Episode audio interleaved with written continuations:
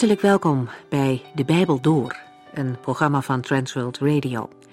De Bijbel Door is een radioserie die u in vijf jaar meeneemt door de hele Bijbel. Van Genesis 1 tot Openbaring 22.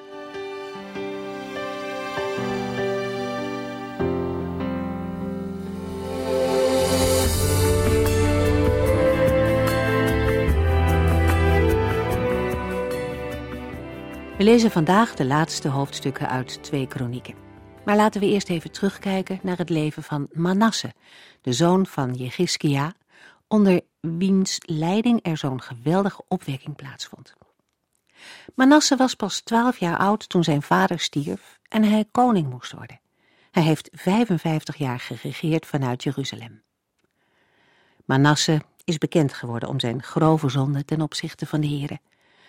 Hij deed alles wat God niet wilde en deed de Heere diep verdriet. God sprak met hem, maar hij luisterde niet, net zo min als zijn volk overigens. Om die reden neemt God zwaardere maatregelen. Hij laat toe dat Manasse door vijanden overmeesterd wordt en in ballingschap wordt afgevoerd naar Babel. En daar, ver van Jeruzalem, komt deze goddeloze koning tot inkeer. Hij zoekt God en hij vindt God. In deze geschiedenis vindt eigenlijk een verhoring plaats van het gebed dat Salomo lang daarvoor uitsprak bij de inwijding van de tempel. Salomo bad toen voor de mensen die ongehoorzaam waren geweest en daardoor in een vreemd land gevangen zaten. Hij bad dat de Heere genadig voor hen zou zijn en hen zou terugbrengen als zij zich bekeerden. Manasse deed dat dus, en God herstelde zijn koningschap. Vanaf dat moment zit er een totaal andere koning op de troon. Iemand die weet en erkent dat de Heere de ware God is. Manasse breekt met de afgoderij, hij herstelt de eredienst voor de Heere. En zo wordt Israël weer een land waarin de Heere wordt grootgemaakt. Manasses zoon Amon heeft de bekering van zijn vader niet nagevolgd. In de twee jaar dat hij regeert, dient hij weer de afgoden. Hij buigt niet voor de Heere. Zijn dienaren doden hem. Dan komt zijn zoon Josia op de troon, een jongen van acht jaar. We lezen over zijn hervormingen en zijn liefde voor de Heere God.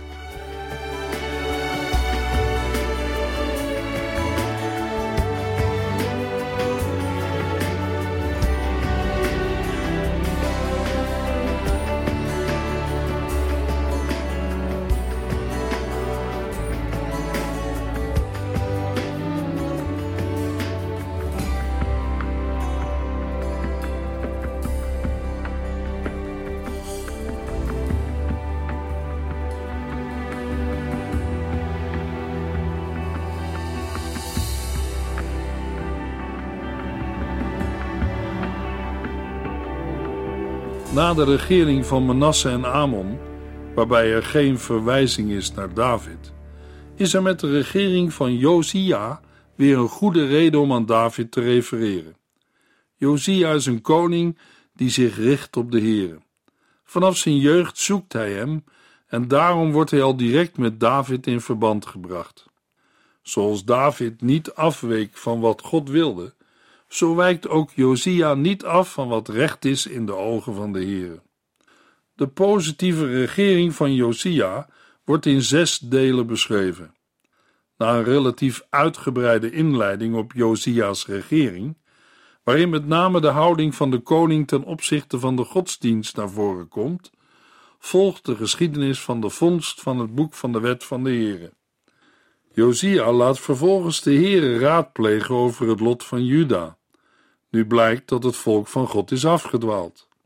De Heere bevestigt Josia's vrees dat het oordeel zal komen, maar niet tijdens zijn leven. Het antwoord van de Heere maakte Josia niet passief. Hij gaat het volk voor in een verbondsvernieuwing, gebaseerd op het gevonden wetboek, en leidt hen zo op de weg van de Heere. Een hoogtepunt op die weg is de viering van het Pascha, op een manier die al sinds de tijd van Samuel niet meer was voorgekomen. Het laatste deel bespreekt de dood van Josia aan de hand van de gebruikelijke bewoordingen die we ook bij andere koningen vinden. 2 Kronieken 34 vers 1 en 2 Josia was pas acht jaar oud toen hij koning werd. Hij regeerde 31 jaar vanuit Jeruzalem. Zijn bewind was een goed bewind, want hij volgde stipt het voorbeeld van zijn voorvader David.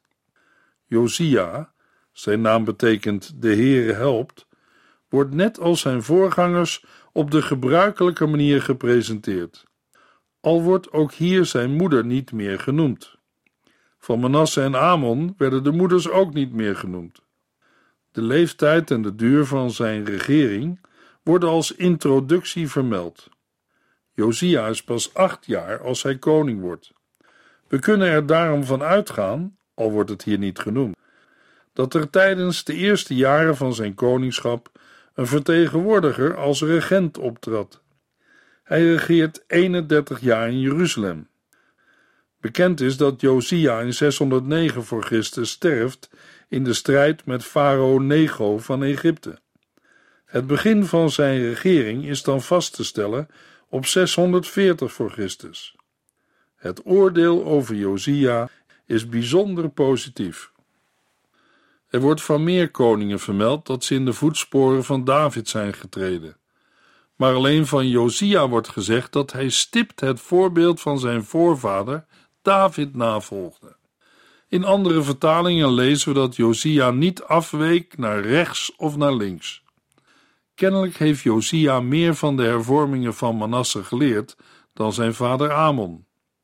2 Kronieken 34 vers 3 Toen hij 16 was, en dus nog jong, begon hij de God van zijn voorvader David te zoeken en vier jaar later hield hij een grote schoonmaak in Juda en Jeruzalem door de heidense tempels en Asherah-beelden en andere gesneden en gegoten afgodsbeelden te verwijderen. De auteur geeft vervolgens door middel van chronologische aanwijzingen de ontwikkeling van Josia aan. In het twaalfde jaar van zijn regering, als hij twintig jaar oud is, begint Josia met de hervorming van Juda en Jeruzalem. In Israël geldt een persoon van twintig jaar en ouder als volwassene. Het is waarschijnlijk dat Josia nu niet langer onder toezicht staat van een regent. Dat zou een reden kunnen zijn voor de verandering in zijn beleid. Een andere mogelijke reden is de politieke verandering die in zijn dagen plaatsvond. Het Assyrische Rijk verzwakte en er ontstonden mogelijkheden om daarvan te profiteren. Josia is een voorbeeld voor jongeren om de Here jong te zoeken en radicaal voor de Here te kiezen. Josia houdt grote schoonmaak op geestelijk gebied als hij twintig jaar oud is. Josia is een onbevreesde hervormer en nadat hij zijn zuidelijk koninkrijk Juda had schoongeveegd, gaat hij naar de stammen van Israël in het noorden. 2 Kronieken 34 vers 6 tot en met 8 Hetzelfde deed hij in de steden van Manasse, Ephraim en Simeon, en zelfs in het afgelegen Naphtali en in de nabijgelegen plaatsen in dat onherbergzame gebied. Hij verwoestte de heidense altaren, sloeg de afgodsbeelden in stukken en haalde de reukwerkaltaren omver. Die actie voerde hij door het hele land Israël uit, waarna hij terugkeerde naar Jeruzalem. In zijn achttiende regeringsjaar, nadat hij in het land en in de tempel orde op zaken had gesteld, wees hij Safan, de zoon van Azalja, Maasia, de bestuurder van Jeruzalem, en de kanselier Joach, de zoon van Joachas, aan om de tempel te herstellen. Josia gaat verder met de hervorming die zijn grootvader Manasse was begonnen. Waar Manasse de hoogte of de altaar op de heuvels intact had gelaten, voert Josia de hervorming zo ver door dat ook de heidense altaren worden verwijderd.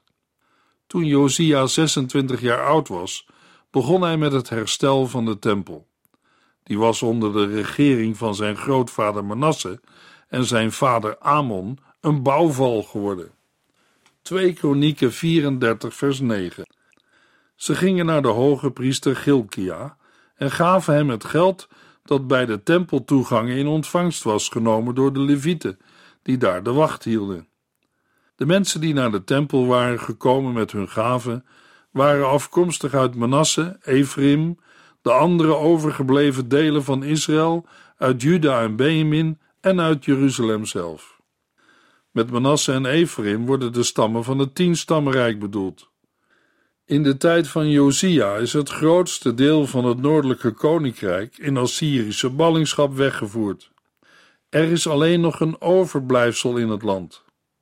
Deze afgevaardigden van de koning gaan samenwerken met de representant van de tempeldienst, de hoge priester Gilkia. Hij neemt het geld in ontvangst dat in de tempel gedoneerd is en de levieten in het land hebben verzameld.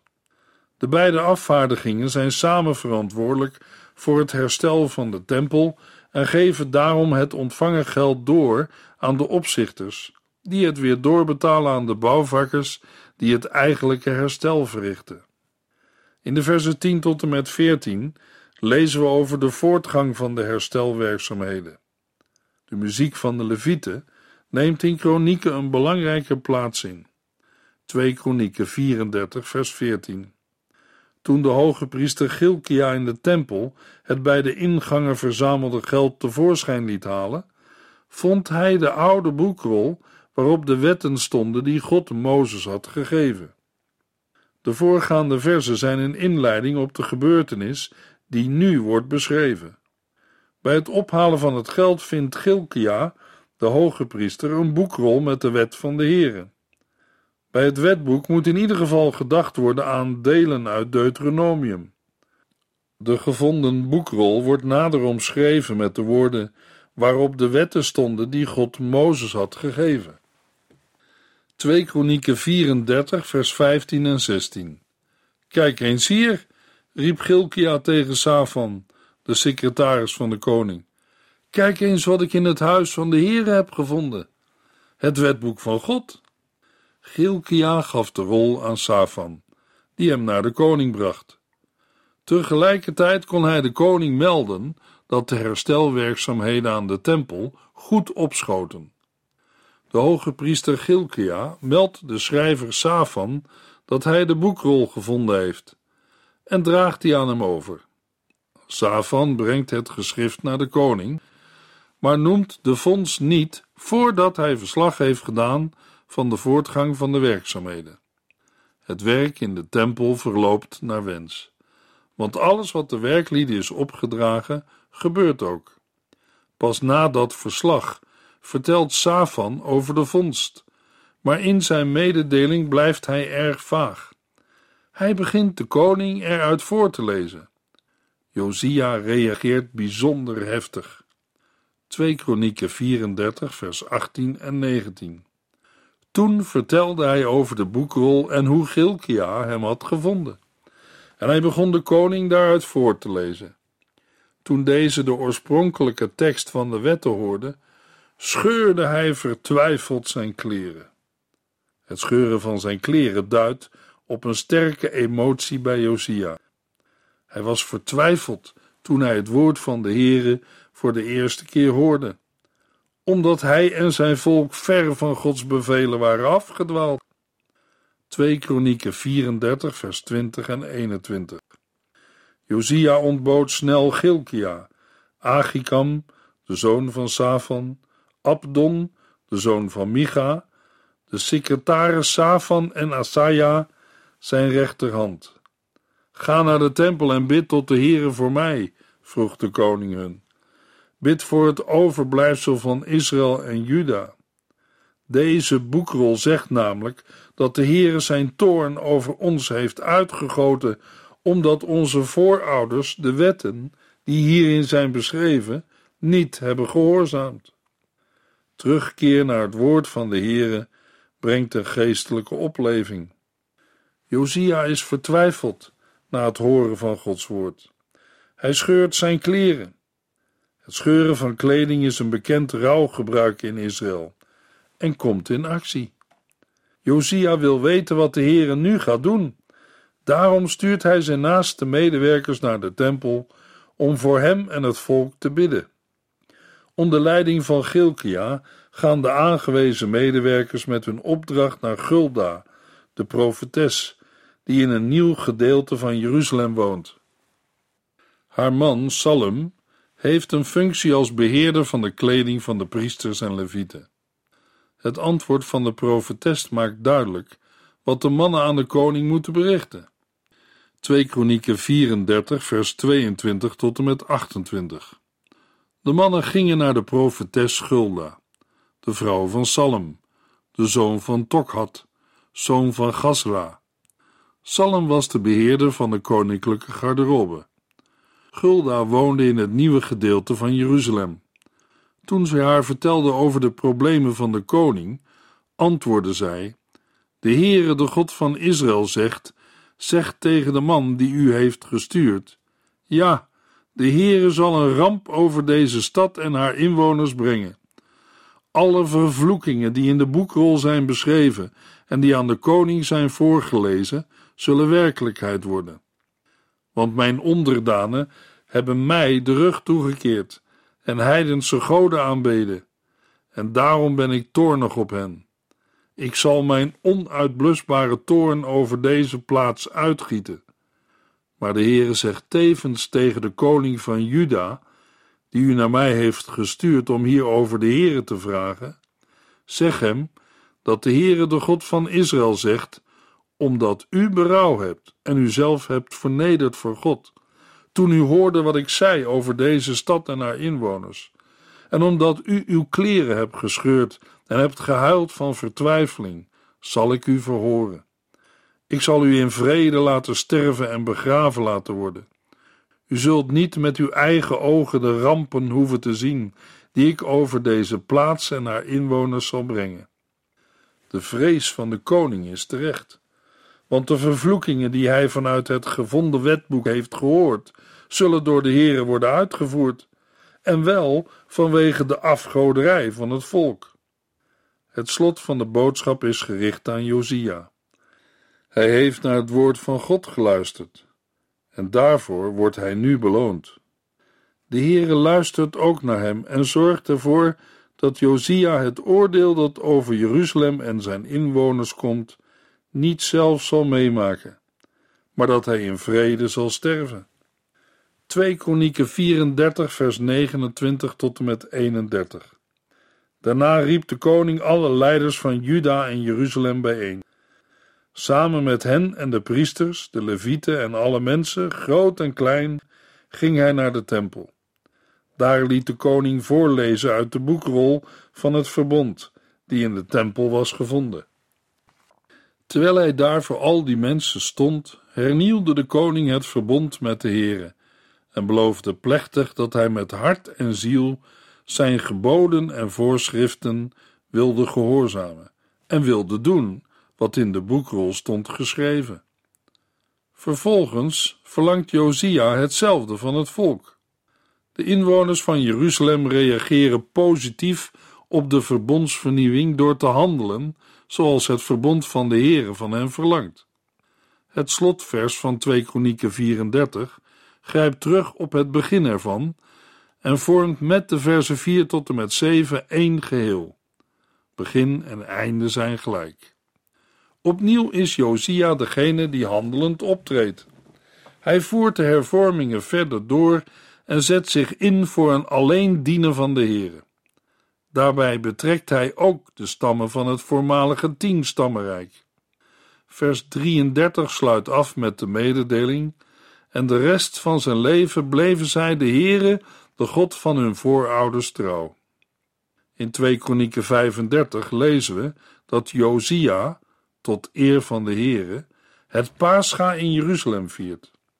Er wordt niet uitdrukkelijk vermeld dat Josia voor deze viering geïnspireerd is door het gevonden wetboek, maar mag wel worden aangenomen dat de viering van het Pascha een gevolg is van het lezen van het wetboek. De viering van het Pascha wordt in drie delen beschreven. Allereerst worden in de versen 1 tot en met 9 de voorbereidingen genoemd, waarbij veel aandacht uitgaat naar de Levieten. In de versen 10 tot en met 15 beschrijft de auteur de eigenlijke viering van het feest, om vervolgens in de versen 16 tot en met 19 met een aantal conclusies af te sluiten. Het is opvallend dat dit feest zo uitgebreid in 2 Kronieken 35 wordt beschreven. In 2 Koningen 23 worden maar een paar versen aan het paascha gewijd. Het paascha of paasfeest is voor een nieuwtestamentische gelovige een verwijzing naar het lijden en sterven van Christus. De viering van het paascha was een geweldige gebeurtenis.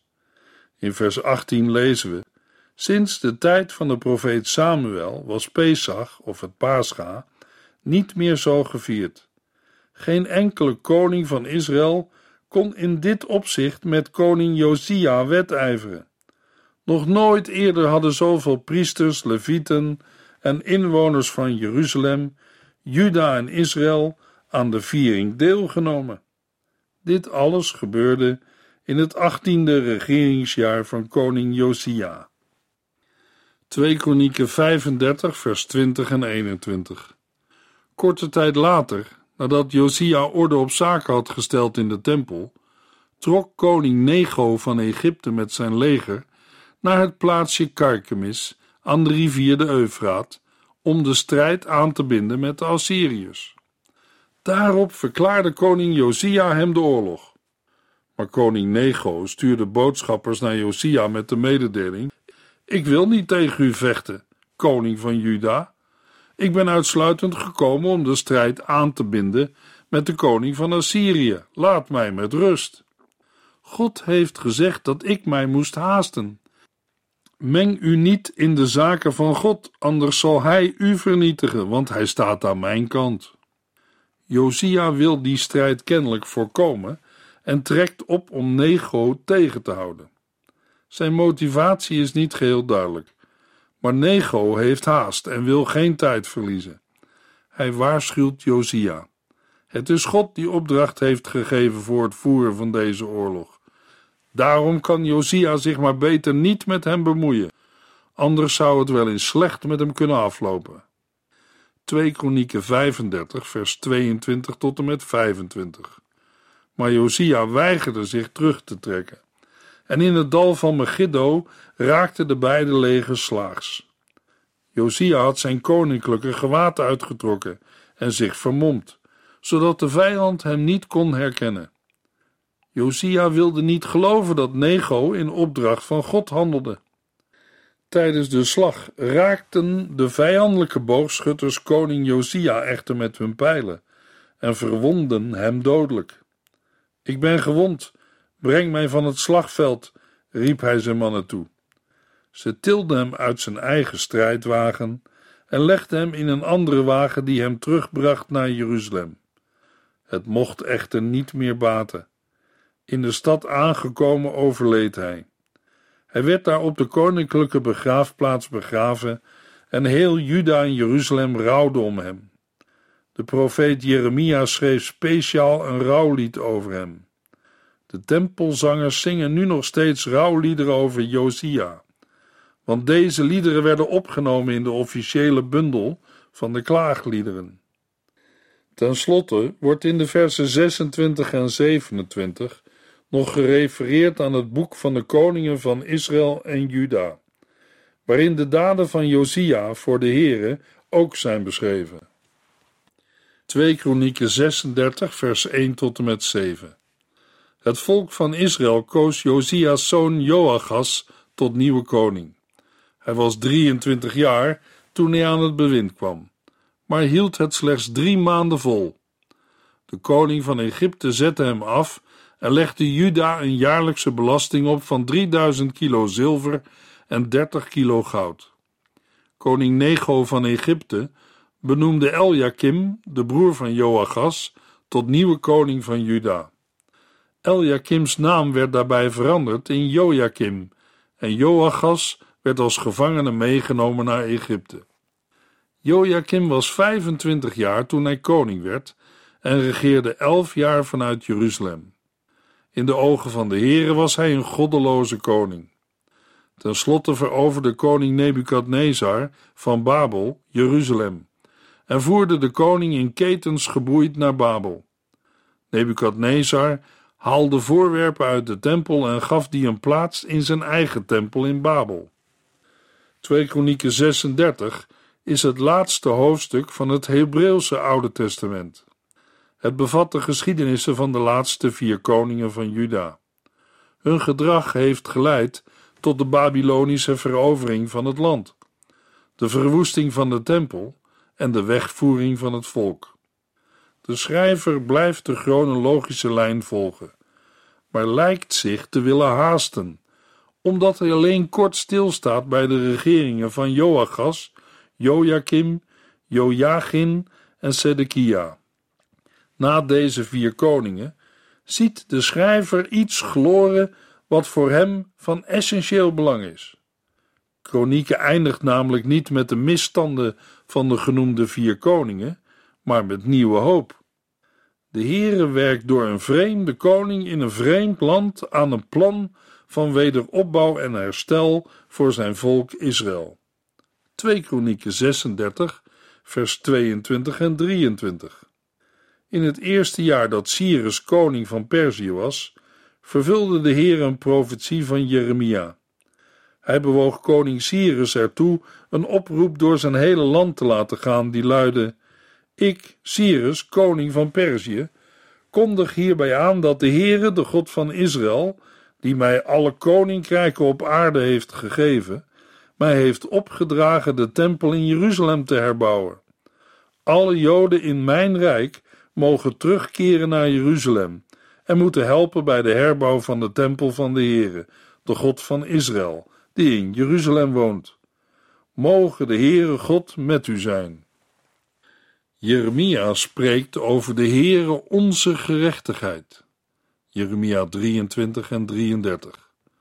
Met Jeremia en de schrijver van Kronieken kijken we dan ook niet naar de laatste koning van Israël, Sedekia. Zijn naam betekent mijn gerechtigheid is de Heere. Hij was geen rechtvaardige koning in de lijn van David.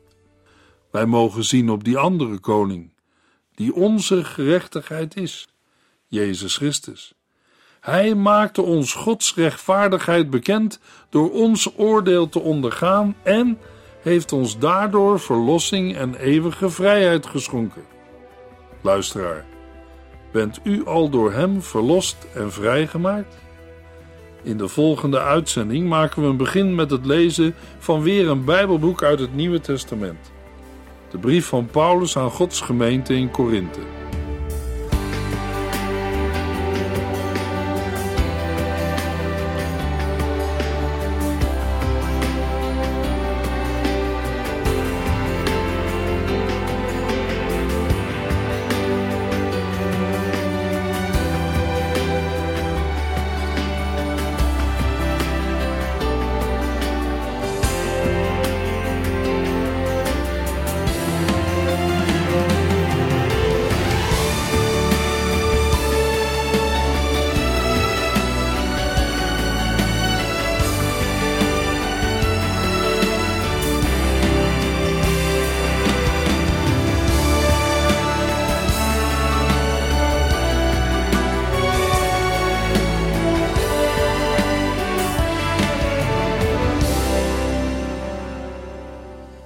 Geluisterd naar De Bijbel Door. In het Nederlands vertaald en bewerkt door Transworld Radio. Een programma waarin we in vijf jaar tijd de hele Bijbel doorgaan. Als u wilt reageren op deze uitzending of u heeft vragen, dan kunt u contact met ons opnemen.